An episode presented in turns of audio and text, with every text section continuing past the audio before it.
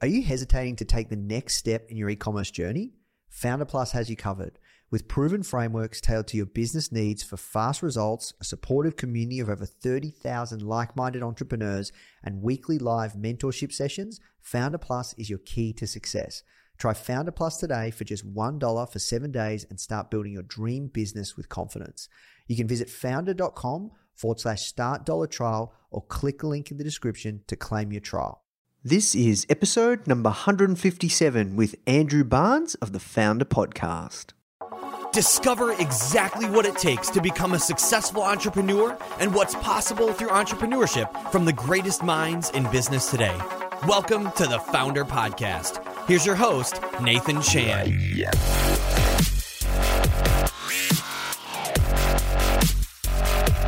Hello and welcome to another episode of the Founder Podcast. My name is Nathan Chan and I'm the CEO and host of Founder Magazine and the Founder Podcast, coming to you live from hometown, homegrown Melbourne, Australia. Hope you're having a wonderful day wherever you are around the world, and I just want to say thank you so much for taking the time to share your earbuds with me. If you are new to the Founder Podcast, we interview some of the most successful founders and entrepreneurs of our generation, and we really find out what it takes to build and grow a successful business, because myself included, I'm trying to learn how to do this stuff. All right, so let's talk about today's guest. His name's Andrew Barnes, and he's a founder of a company called Go1. And they come out of Y Combinator, so they're alumni of Y Combinator. And pretty much, they've got a B2B education platform. Now, what's really, really interesting is they've built that company to have over 400,000 users in 3 years. And it's all come from the art of mastering business-to-business sales. So it was really interesting that we honed in on this one because, you know, this is something that actually we want to go down. Like, we want to go down this path one day with Founder where, you know, we're building out a lot of courses now. We're getting experts to teach those courses and working out a way to create courses that I believe aren't currently in the marketplace, that are extremely helpful, that have really high completion rates.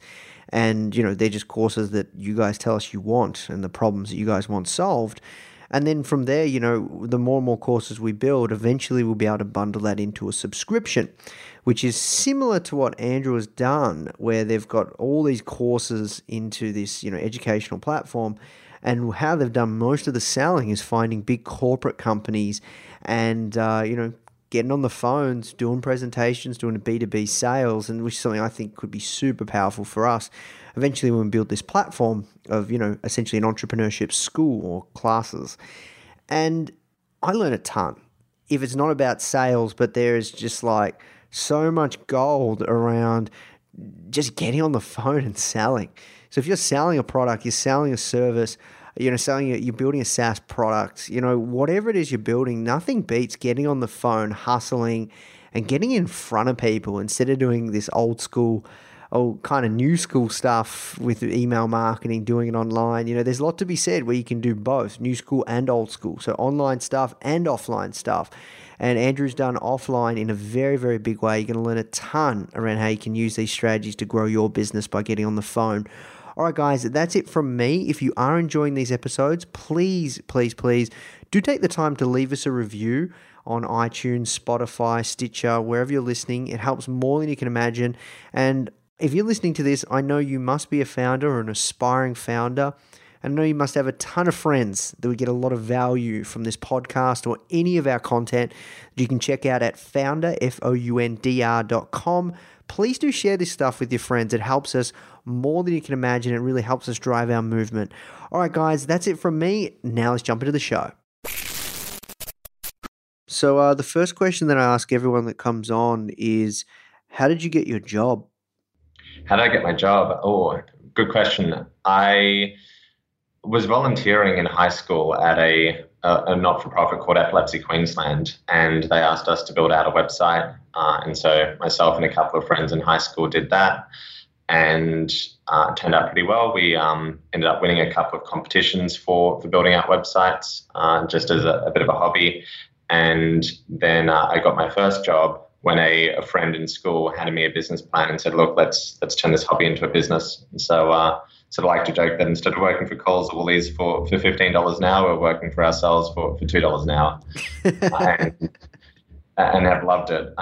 We ended up selling off the professional services business a number of years later, and we saw an opportunity in the corporate training market. And so we, most of the same group of people got together and launched Go1. Gotcha. So when you say most of the same group of people, were these people that you worked with in the services business? That's right. So 3 out of 4 of us who co-founded the business went to high school together, and the other co-founder had been working with us for the last couple of years in the services business. Gotcha. So there's 3 of you that started Go1. 4 of us that started Go1, and 3 from high school together. Gotcha. And when did you start the company? We started it in late 2014, but only incorporated it in 2015. Gotcha. And how did that start out? Can you talk us through the early days? How did that start out? Because I know you guys have done Y Combinator too, right? Yeah, that's right. So we did Y Combinator in 2015, and I suppose the sort of genesis of the business was twofold. One, we were sort of thinking what's an area where technology really has a lot yet to deliver, and I think training and learning and education is an area where technology is doing some really exciting stuff and was an obvious area to focus on. And at the same time, we're talking to potential customers, and the sort of pitch around a learning product, which also had access to a content marketplace of off-the-shelf courses, really resonated with them. So when we got our first customer sign up before we even had a product, then we knew we were onto something. And so that's what led us to dive straight into it. Yeah, gotcha. So you identified a niche and problem that you guys wanted to solve. How did you get that first customer before you even built the product, and who was that first customer? Was it a big corporate? Because you guys focus on corporate training, right?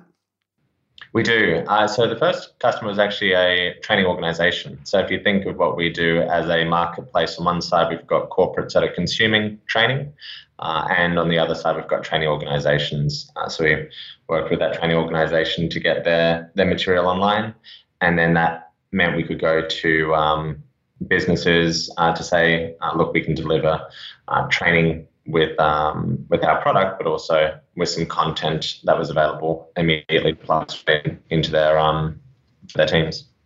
Gotcha. So talk to me about what happened next. So you got your first customer.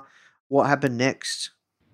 Yeah, so we went through a number of iterations. So we had, I suppose, version 0.001, and we were sort of refining it initially very much around that customer's requirements. Then we started getting more corporates on board. We had some good success in the not-for-profit space, in the financial services space, and in local government and state government. And so we started building out and iterating the product to a point where we actually had something which was less of a custom solution and more of a product that was off the shelf where we could really go out to market with. And when we hit that point, that's when we decided that we'd apply to Y Combinator. So I'd been sort of checking the Y Combinator application window for a while and had never really sort of got around to applying. And I remember I woke up the night that the applications were due, I think at 2 a.m. and sent myself an email saying, make sure to apply tomorrow morning. And then within sort of half an hour before the deadline, got our application in. That's awesome. And so you did YC, you took all your 4 co-founders as well? We did, yeah. So we did YC. We started employing more staff at that point in time as well. And so we were in Mountain View at which is where YC is based. It's also where Google is. It's just outside of San Francisco in California. And we had a 2-bedroom, 1-bathroom house. And I think we managed to fit 8 people in there at one point in time. It was very wow. That would have been fun. It was very cozy. Yeah, no, it would be a good experience. Awesome. It was good. Yeah, it was a lot of fun. So what happened next? And so we did YC. We kept growing the business through that, and post YC raised a sort of a seed round for the company. And yeah, it's been going really great gun since. We've now got 5 offices. So we're in Sydney, in San Francisco, also in Kuala Lumpur, and in Ho Chi Minh City, in Malaysia and Vietnam, respectively. We've got customers in every continent except for Antarctica, and users and content providers that are loving the platform. So we're super excited. Yeah, that's awesome. I'm really curious, Malaysia and Vietnam, why do you have offices there? So Malaysia is because we had some inbound inquiries and ended up securing a significant customer there. So we work with the Malaysian government to provide training to the public service. And so I think this year we should have close to 200,000 users just in Malaysia going through the system. So making sure we could resource that, provide support in Bahasa Malay and in the right time zone was important to us. And in Vietnam, we do our development out of Brisbane and in Ho Chi Minh City, and that's just worked out well. We originally found some freelancers that we got along well with, and then we built up an office and now have an incorporated presence in Vietnam. Gotcha. So you do your development and product is built out of Brisbane and Ho Chi Minh City? That's correct, yes. Yeah. Got you. So you said you have an office in Sydney too, right? We do, yes. So I'm in Sydney at the moment. Gotcha. I'm curious, why do you have the Sydney office? How come Brisbane is not sufficient? Historically, we've been an enterprise sales company. And so when you're selling into, say, a large corporate or a publicly listed company or a government, then the face-to-face component at some stage during the deal cycle is still really important. And so in Sydney, we've got a sales office. And the team fly into Melbourne from Brisbane and Sydney and across all of Australia. In fact, we do a lot of our smaller sales just via webinar, and that's worked really well. But on a B2B basis, there's at this point in time no substitute for sitting down and having a discussion with someone. Yeah, okay, interesting. Now, it sounds like the company's growing extremely fast. How big is your team? How are you managing that growth? So across the business, we've now got just over 75 people. Wow. Yeah, it's, and like it's saying in December last year, we had to hire 14 people in the space of a month. And so doing that and making sure that we've got a strong culture that doesn't get sort of mixed up in the fact that we're hiring quickly is really important to us. So I spend probably too much time in airports and traveling around the offices to make sure that we have sort of a consistent message, a consistent approach to how we do things, making sure that that culture that we had since the early days is something that applies across every office and for every member of the team. Yeah, that must be hard from growing that fast. So you would have a leadership team in place now, right, too? Not only just the co-founders? Yes, yeah, no, we've put together a leadership team as well. Yeah, gotcha. And talk to me about because to fuel that growth, you've generated a significant amount of large customer base. Sounds like some pretty big licensing deals to use your platform, your LMS. Talk to me about that. How's that come about? And what are your strategies around BizDev? Yeah, so I suppose our value proposition is much more around that sort of all-in-one training solution rather than LMS and how we communicate that, because it's something that really hasn't existed in the market to date. There's been content providers, so you could go and access a course from, say, a Lynda or a Udemy or from an Australian provider like Learning Seed or E3 Learning or Skillsoft. But if you wanted to access courses from multiple providers, then you had to deal with multiple vendors. So what we do is very similar to, say, what If or Expedia do in the travel space. We aggregate all those different content providers. And how we have gone out to market has evolved greatly. I remember in NYC were up late just doing basically cold calling, trying to generate interest and see where that would take us. And we tried Google AdWords and spent a fortune on that and tried a whole host of different options. And what we eventually stumbled on is a model where we've got sales development reps that identify people that match our criteria. So an organization that might have 100 to 1,500 FTEs, staff in their business. Yes. We reach out to a senior manager there and intentionally sort of miss target. So we might reach out to the CEO or an executive and say, hey, look, this is what we can provide. If that's of interest to you, could you introduce us to the right person in your business? And the great thing about that is we then suddenly get that senior executive introducing us to maybe the head of HR or the head of learning and development, saying, hey, look, I know this is something that we need to do internally. Could you speak to the team at Go1? And so we turn something which could have been sort of a cold introduction into a much warmer introduction. And then we go through a typical sales cycle then with our account execs that will do a call or a webinar or a face-to-face. Yeah, gotcha.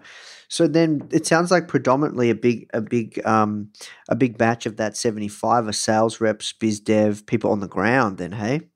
It's sort of a pretty even split between our product team, our customer success team, and our sales and biz dev team. Yep, gotcha. I see. And I'm curious, so how many courses do you have?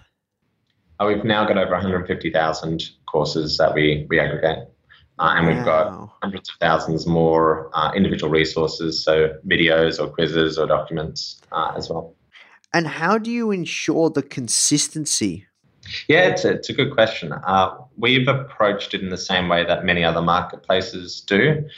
We allow people to provide a rating or a review around it, because who are we to know what an organization thinks is the best leadership course or what workplace health and safety training is going to be a good fit for a company in London versus a company in New York or in Sydney.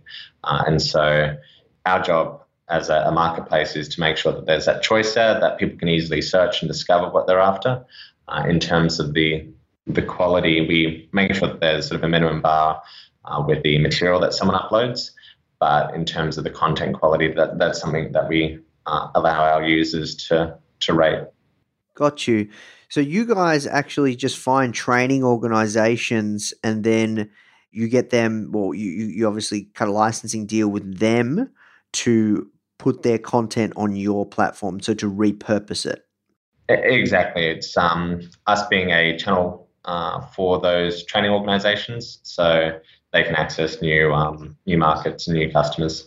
And for our corporate customers, then it becomes a great value proposition, because in that one system they can get first aid training from St. John Ambulance, or they can do compliance training from another provider, and they can do some soft skills or professional development from someone different further.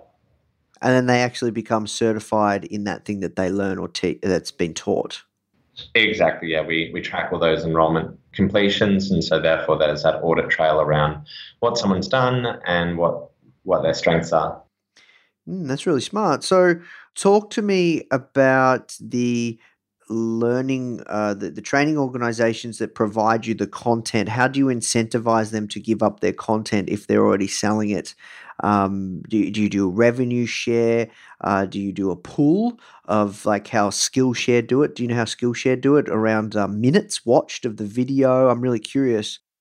Yeah, we're really interested in that sort of royalty model, which is, I suppose, similar to how Spotify works as well. But at this point in time, it's just a very simple revenue share. And yeah, because we're a new sales channel for those organizations, it's been a pretty easy discussion to have. Yeah, gotcha.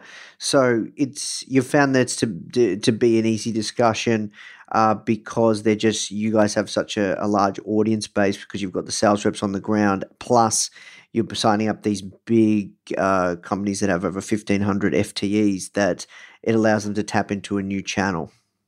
Yes, and it just creates a stronger value proposition for them. So they can obviously, many of our content providers continue to sell direct. This just is a nice complement for them. In the same way that you could book a hotel directly through the hotel, or you could book it through Expedia or What If. Gotcha. So if it's a revenue share, does that mean that you're selling the courses to these big corporate companies one-to-one? You're not doing a licensing deal where it's a recurring, like what do you charge? Fortunately for us, because we're a SaaS business, and in a SaaS business, recurring revenues are king. Training is also something that needs to recur, whether it's sort of a first aid course that's done every 12 months or 24 months, or workplace health and safety, or another course like that. So the agreements that we typically have with our corporate customers is a mixture of content and our product licensing as well. And so they're recurring amounts. Yeah, gotcha. I guess the part that I'm struggling to work out, Andrew, is how do you work out with the companies, the training organizations, how much revenue they're entitled to if you are signing up the corporate clients on a recurring subscription? Well, it's a revenue share that's recurring as well. So if you think of, say, the Apple App Store, where the app creator takes 70% and Apple take 30%, very similar for us. So if we've got an organization that's spending $10,000 a year, then it might be $7,000 per year going to the various content providers that they're accessing, and that's being our cut of that. Gotcha. So the corporates don't get access to everything. They have to choose what they want access to.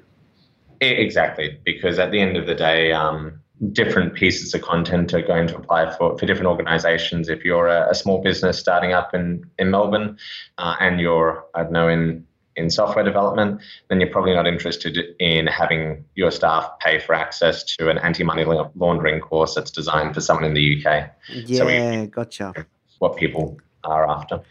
Yeah, gotcha. No, that makes sense. The reason that I'm asking a lot of these questions quite intently is we want to do something kind of similar, but at a very, very micro niche level. And we're doing really, really high production, curated by us, high production managed by us courses, going very, very deep, and specifically choosing certain people to teach, etc., etc. So I find that really fascinating. So I'm really curious around leadership, because your company has grown so fast. Is this your second business? You said you ran the website services based business. Is this your second business? Yeah, so I suppose second business that I've been CEO of. In addition to that, I'm on the board of two not-for-profits in Queensland, and I started a social enterprise when I was in Oxford in the UK, and raised some that now operates in South Africa, just outside of Cape Town. And so I've been fortunate to be involved in a couple of different organisations and ventures, but yeah, this is the second one where I've been sort of co-founder and CEO. Yeah, wow, that's amazing, because one thing I've found as a first-time founder, when you have to transition from founder to CEO, which is where you're at now, structuring that team and building out that team, and that is very, very difficult, and knowing who to hire, when, who's the right person for the role, what role you need filled immediately. How do you work that out with a company that's growing that fast? Like, for you guys have only been around for 2.5 years, not even, how are you working that out? Y Combinator has a really good recommendation when it comes to hiring, and their recommendation is to not, or to at least hold it off as long as possible until it becomes really painful, and then you know which areas you need to hire in. And so that's sort of been the philosophy that we've tried to take as much as possible, is keep hiring low until things are almost at breaking point, and then you sort of see where those items are, and that's the areas that you hire additional sort of capacity in. Yeah, gotcha. That makes sense. So You raised seed, was that 4 million? It was, yes. Seed 4 million. What do you plan to do with that money? Because it sounds like, are you guys using, you guys are B2B SaaS, kind of like, you're a marketplace at the same point. So I'm curious, What would you, where are you going to spend that money? Doesn't sound like you would be spending that money on paid acquisition. It sounds like you're just got sales teams on the ground. Yeah, so we've got a mixture of sales team that operates over webinars and on the ground. And the other side for us this year in particular is growing out that marketplace side. So you're spot on. We're a combination of a SaaS and a marketplace business. And we've got close to 500,000 users now on our platform. We want to see that grow exponentially over the course of the next 12 months. And the flip side of the same coin is the content providers. We want to see more and more training organizations. So if you are building out those sort of deep courses and masterclasses, we'd love to have that on board, because that's the other really important thing for us is getting really great quality content onto our system. And so that's where we're looking to sort of use that those funds raised. I see. So it would be mainly, sounds like it, more sales, biz dev, and building out the platform on products. Are you hiring engineers as well, more engineers? We are, yeah, always interested in people that might be looking for a role in product dev or in sales or in customer success as well. Very, very much looking for people who are interested to send us their resume. Do you guys do much content marketing?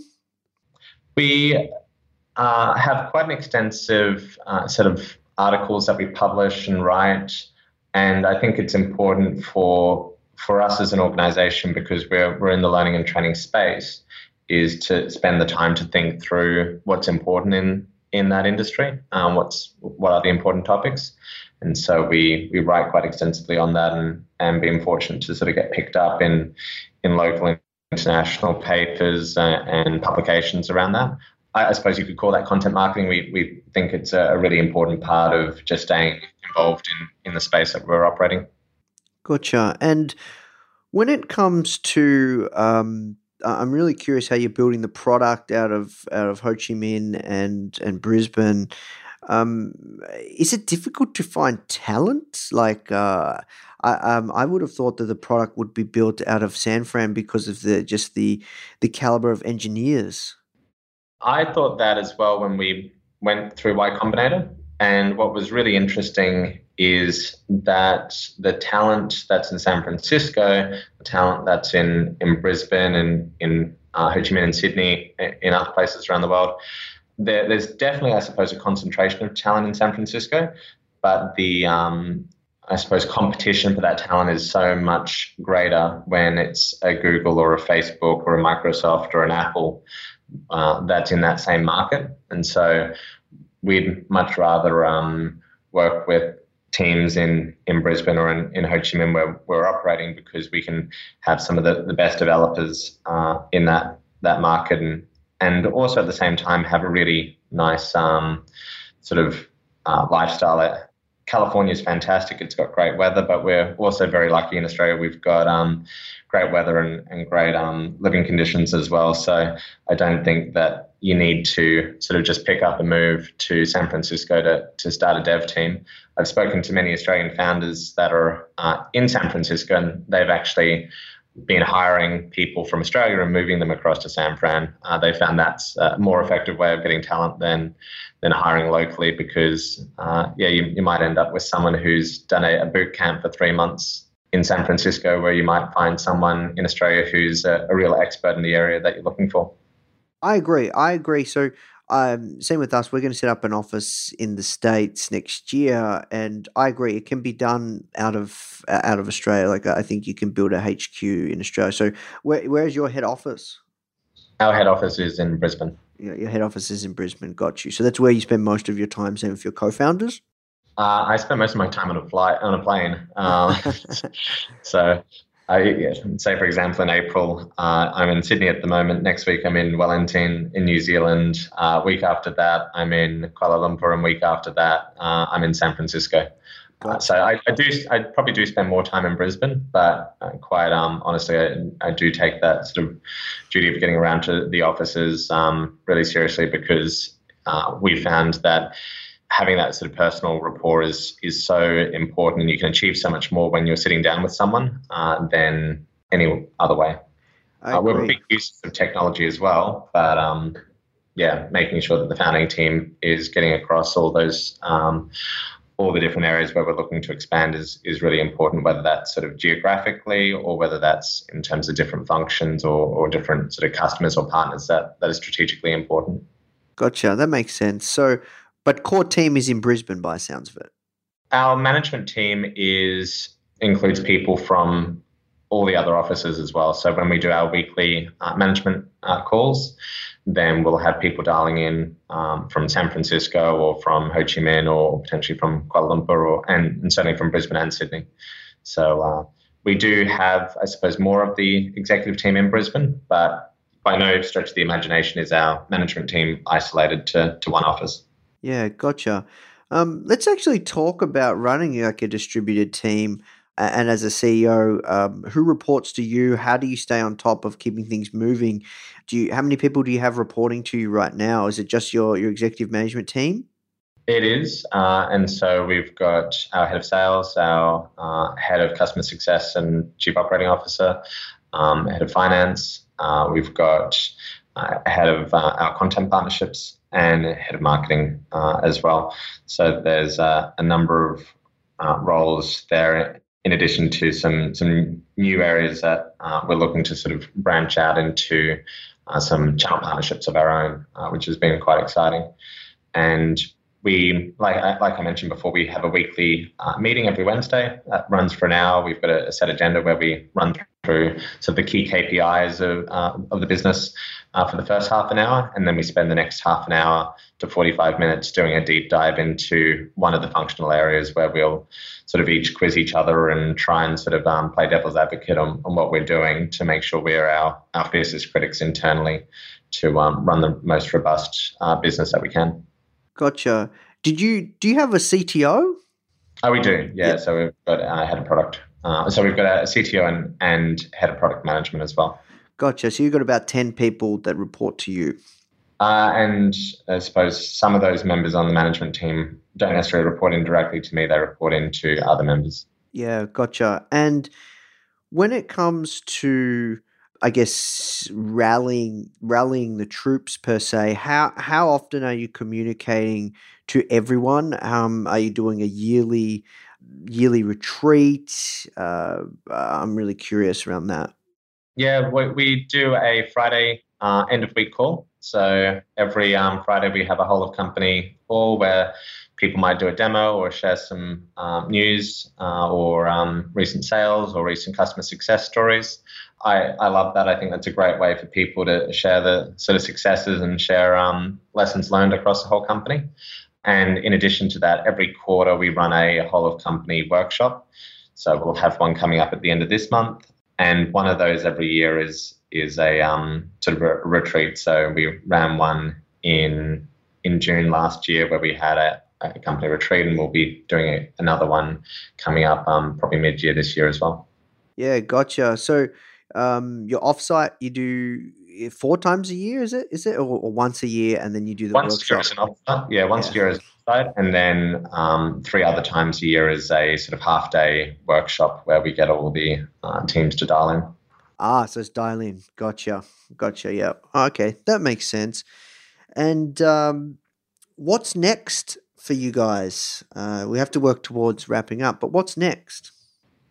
What's next for us? Well, we're super excited about the space that we're playing in. Seen a lot of success domestically in Australia, and looking to continue to grow out in the Australian market, but also into Southeast Asia and the US. We think it's a massive global opportunity. And I know every startup thinks that the opportunity in front of them is a massive global opportunity, but this is something that we've got more and more conviction every day around what we're doing, and we're super excited with that. So for 2017, it's about building up the user numbers and building up the content providers and making sure that we continue to provide a product that our customers love. Yeah, wow, awesome. A few last questions on wrapping up. You would have met a lot of smart people at YC, like Paul Graham, or all sorts of crazy people. Best piece of advice that you've got being at YC, and then best piece of advice you've got from, I guess, your investors or advisors?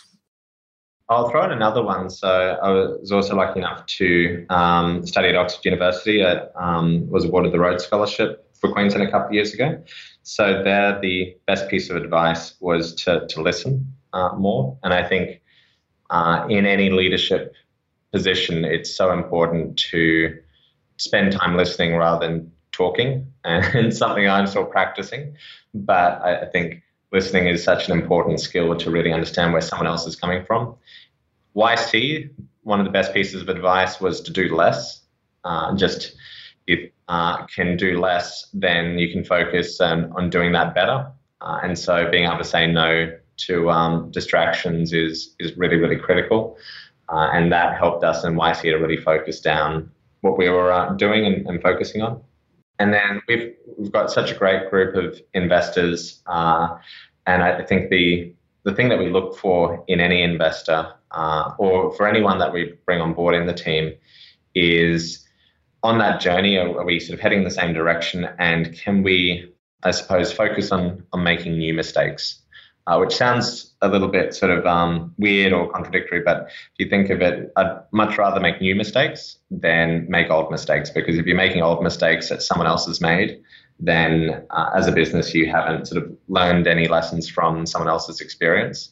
In any new organization, in any new sort of disruptive business, there's going to be stumbling blocks and mistakes made, but hopefully that's because you're forging new territory, new ground, rather than tripping over potholes that other people have tripped over before that you should have known how to avoid.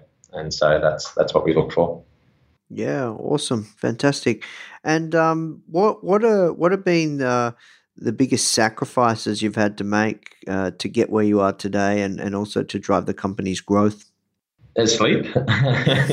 Not much sleep.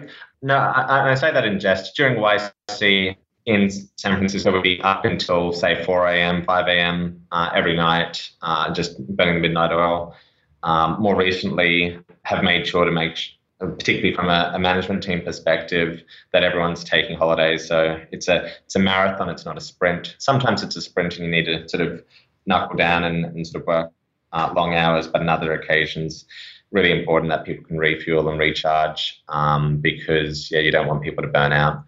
So it's different sacrifices at different times, but I'm super excited about what we're doing, and I think that's the main thing is you need to enjoy the journey, and if you're not enjoying the journey, then it's a tough slog. And this is my hobby as well as my work, so I love what I'm doing. Yeah, that's awesome. Awesome. Well, look, thank you so much for taking the time, Andrew. Last question is, where's the best place people can find out more about yourself or Go1?